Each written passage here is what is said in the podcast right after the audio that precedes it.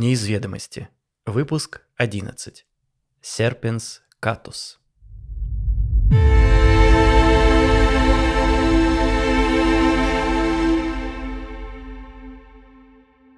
Признаюсь, нечасто журналистская работа заносит вашего покорного слугу в столь роскошные дворы, как этот элитный ЖК в районе Хамовников, скрытый от посторонних глаз высокой крепостной стеной. Дело не только в том, что преодолеваю заборы я крайне неуклюже. Проблема в сложности добычи информации в подобных претензиозных сообществах. Во-первых, люди обеспеченные обычно неохотно идут на контакт. Свои тайны прячут глубоко, да и вообще лишний раз стараются не отсвечивать, помня, какое удовольствие испытывает у нас народ, насаживая буржуев на вилы. Еще бы им не помнить. Та же кровь в жилах, те же желания. Только орудия пыток теперь могут позволить себе изощреннее. Во-вторых, часто они напрочь лишены свободы воображения и широты взглядов, необходимых каждому моему информатору для придания репортажу соответствующего уровня фантасмагоричности. В подобных случаях меня всегда выручают те, кто обычно находится в тени золотого сияния роскоши – обслуживающий персонал. За бутылочку, а то и просто в благодарность за доброе обращение, они могут поведать тайны своих господ и непременно снабдят изобилующий подробностями рассказ собственными ценными умозаключениями. Словоохотливый садовник, прачка, повар или уборщица в моей работе настоящая находка. И эту историю, вышедшую далеко за пределы всего элитного ЖК в районе Хамовников, мне из первых уст поведала горничная Наталья Степановна. У нее был чистый передник, натруженные руки и честные глаза – так что у меня нет ни единой причины ей не верить, а посему предлагаю поверить и вам. Начать мы эту историю, пожалуй, можем с того дня, как муниципальный депутат Павел Павлович Болдырев вернулся в свой роскошный пентхаус в уже упомянутом элитном ЖК и застал молодую жену Ванессу в крайне скверном расположении духа. «Зая, это конец!» – воскликнула она, едва Павел Павлович приступил порог отлитой из золота комнаты, которой позавидовал бы любой из 19 французских Людовиков. «Что такое, козочка?» Усталым голосом ответил Болдырев, предчувствуя трудный разговор. Павел Павлович уже разменял шестой десяток, но был еще достаточно крепок, чтобы посещать ораву любовниц в пределах ТТК и по пути растрачивать баснословное состояние, нажитое безукоризненной услужливостью и умением в нужный момент закрыть глаза. «Разве этим можно заработать?» – спросите вы. «Конечно», – жаром ответит вам любой человек из персонала, обслуживающего подобную роскошь. Такие, как Болдырев, всегда умудрялись продвигаться по карьерной лестнице при авторитарной власти, а вернее сказать, заползать, как гусеницы, на очередную ступеньку, совершенствуя профессиональный навык ничем не выделяться и служить выгодным фоном для поставленного сверху лидера. Павел Павлович изумительно ничем не выделялся.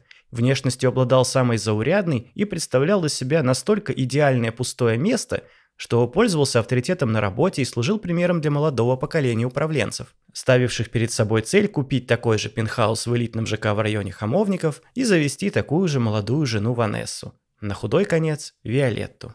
«Я не могу записать рилс в инсту!» – голосила полуобнаженная Ванесса, стоя в распахнутом халате посреди золотого великолепия, от которого в солнечную погоду нестерпимо резала глаза. «Включи телефон», – лениво бросил Павел Павлович. «Зай, ты что, тупой? Я, по-твоему, совсем овца?» «Да», – шепнул Павел Павлович настолько тихо, чтобы не разобрала жена, но услышал подошедший охранник Тарас, занимавшийся до этого проверкой периметра. «Все чисто, шеф», – отрапортовал мордоворот. Целый день убиралась. Робко вставила наша знакомая горничная Наталья Степановна, стоявшая все это время тут же в комнате, никем по привычке не замеченная. Павел Павлович с охранником посмотрели на женщину одинаково безучастными взглядами. Болдыревы не были строгими хозяевами, однако к персоналу пентхауса относились как к привычной части интерьера и совсем не замечали. Случалось, что Павел Павлович выходил из душа совершенно голый, не обращая никакого внимания на прислугу. У него даже не возникало желания прикрыться, как не могло бы прийти в голову скрывать наготу от комнатного растения. Судя по рассказам местных работников, подобное отношение было весьма распространено в данном элитном ЖК в районе Хамовников, и все к этому давно привыкли. «За, ты не понимаешь!» Страдая, заламывала руки Ванесса. «Мне надо рилс записать под песню. Эту сумку мне муж купил. Вот сумка. Эти роликсы муж купил. Часы есть. Не из новой коллекции, конечно, но сойдет. А долбанного кольца с бриллиантами нет». «Как нет?» – удивился Болдырев. «У тебя же целый сундук с драгоценностями в гардеробе». «Нормального размера нет!» – истерично закричала Ванесса. Вон, у Аленки Копаевой 4 карата бриллианты, а у меня жалкие 2,70. Куда я с таким рилсом позориться буду?» «Ну, поезжай и купи, делов-то», – пожал плечами Павел Павлович. «Хоть весь ювелирный магазин купи, только не ори. У меня от твоих криков несварение желудка». «А не надо мне уже!» – встала в боевую позу Ванесса. «Ты меня совсем не любишь, мудила!» «Люблю», – закатил глаза Болдырев. «А вот и не тренди! Когда ты мне в последний раз что-нибудь дарил? Мне в Инстаграм кроме сисек и выложить нечего». «Сиськи, кстати, я подарил». «Мне их природа подарила». «Ты путаешь «подарила» и «обделила». «Урод!» – крикнула Ванесса и запустила в мужа сумочкой. Металлическая бляшка больно щелкнула Болдырева по лбу – он выругался и почесал ушибленное место. Через пару секунд на нападение среагировал охранник. Больно двинул шефа плечом и вытащил пистолет, направив оружие на визжащую женщину. «Я с тобой разведусь и отсужу половину всех твоих грязных денег!» Так топнула ногой Ванесса, что массивные губы ее, похожие на две резиновые лодки, заходили ходуном. Павел Павлович зло смотрел на жену. Судя по глубоким морщинам на лбу, украшенным вскочившей шишкой, в нем происходила какая-то внутренняя борьба. Несколько секунд он стоял неподвижно, затем вздохнул и сказал подчеркнуто миролюбиво. «Что тебе подарить?» «Не знаю», – изнеможенно упала на кровать жертва абьюза. «Сам думай. Твоя задача меня одаривать и баловать. Быть этой, как ее, каменной стеной, за которой я могу делать, что захочу. Иначе зачем вообще мужики нужны?» «Или все-таки пристрелить?» Задумчиво прошептал Павел Павлович, взглянув на охранника. Тот был готов неукоснительно выполнить любой приказ. Особенно, если разрешалось пострелять. Болдырев снова вздохнул и отправился в спальню, бросив через плечо короткое «Подумаю». «Только чтоб ни у кого такого подарка не было!» — крикнула ему вслед Ванесса, вскочив с дивана. О стремительности движений халат ее совсем распахнулся, обнажив грудь. Хмыкнул Тарас и отправился сторожить мирный сон шефа.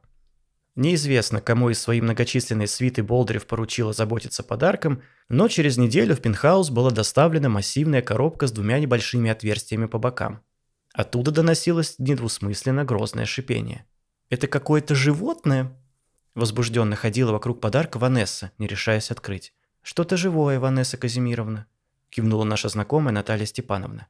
«Надеюсь, это не крокодил», – скривилась Ванесса. Во-первых, крокодил уже есть у Аленки Копаевой. Мерзкий гад, рожа преступная.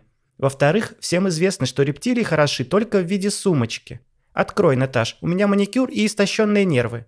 Да, Ванесса Казимировна. Снова кивнула горничная и вскрыла коробку. Внутри оказалась клетка, в которой, сверкая хищными желтыми глазами, вся ощетинившись, сидела амазонская змеиная кошка, или по-научному серпенскатус, торжествующе воскликнул Павел Павлович, скрытно наблюдавший за происходящим у дверей гостиной. У него было хорошее настроение, ведь сегодня через подставных лиц ему удалось загробастать землю на территории завода электромонтажных изделий, сгоревшего зимой при странных обстоятельствах. «Какая красивая!» – взмахнула руками Ванесса. Кошка и правда выглядела удивительно.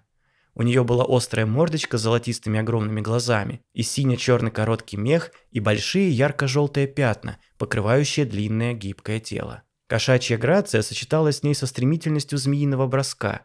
Животное шипело и злобно оглядывало присутствующих. «Характером вся в тебя», – смеялся Болдырев. «Только происхождение знатного. Ее доставили прямо из самой жопы мира, несуществующих на картах глубин лесов Амазонки. Там у местных дикарей она считается королевской кошкой, какое-то полумифическое божество.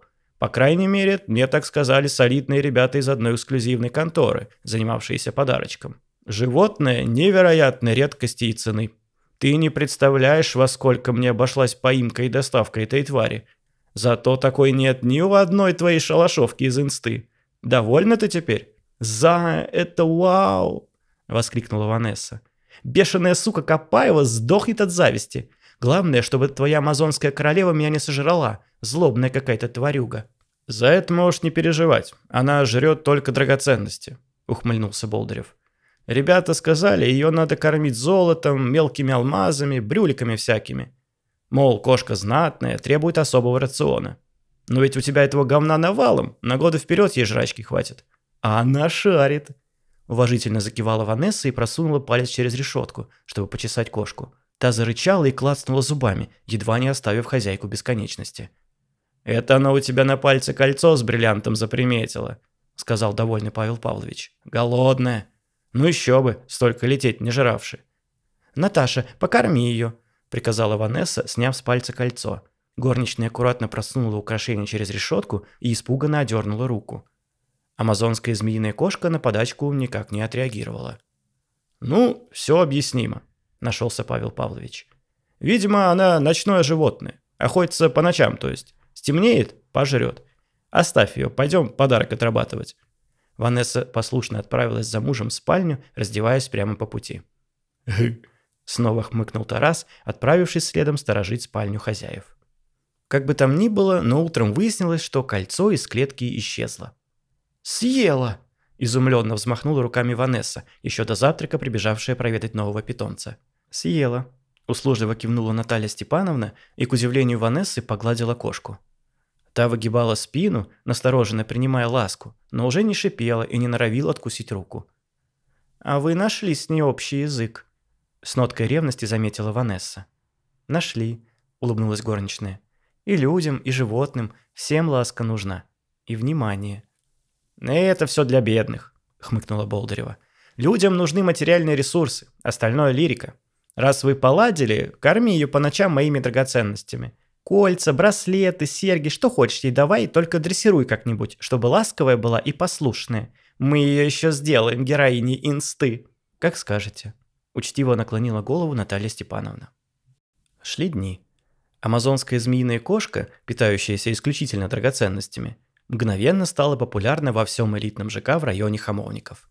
В первое время посты с невиданным животным собирали тысячи лайков, и Ванесса светилась от счастья, наблюдая завистливые взгляды подруг.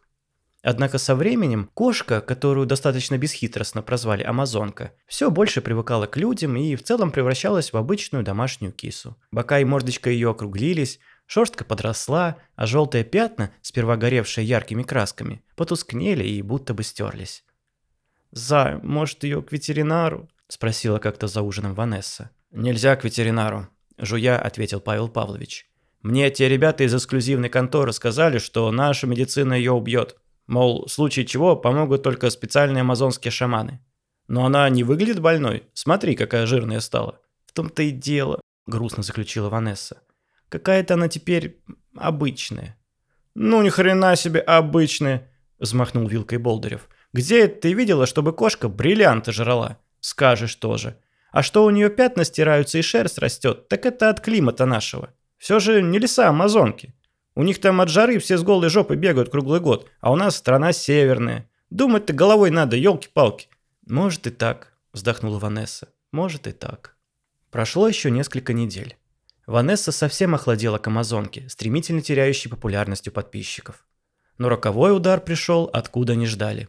У Аленки Копаевой появилась ярко-зеленая кошка по имени Долли, которая питалась по ночам исключительно 100-долларовыми купюрами. По легенде, рассказанной ребятами из эксклюзивной конторы, этот вид разводили в тайных лабораториях Ротшильдов для американских миллиардеров. К ужасу Ванессы всеобщее внимание немедленно переключилось на Долли. Немало в тот день было разбито золотой мебели, однако главный удар, обезумевшая от злости женщина, приготовила для несчастной амазонки. «Больше не корми эту гадину», – заявила Ванесса горничной. «Завтра Тарас вызовет ветеринаров ее усыпить». «Как усыпить?» испугалась Наталья Степановна, сильно привязавшаяся к кошке. А вот так. Хватит ей жрать мои драгоценности. Столько бабла извели на эту дрянь. А все ради чего? Ради чего, я тебя спрашиваю? Чтобы эта сука Копаева украла мою славу?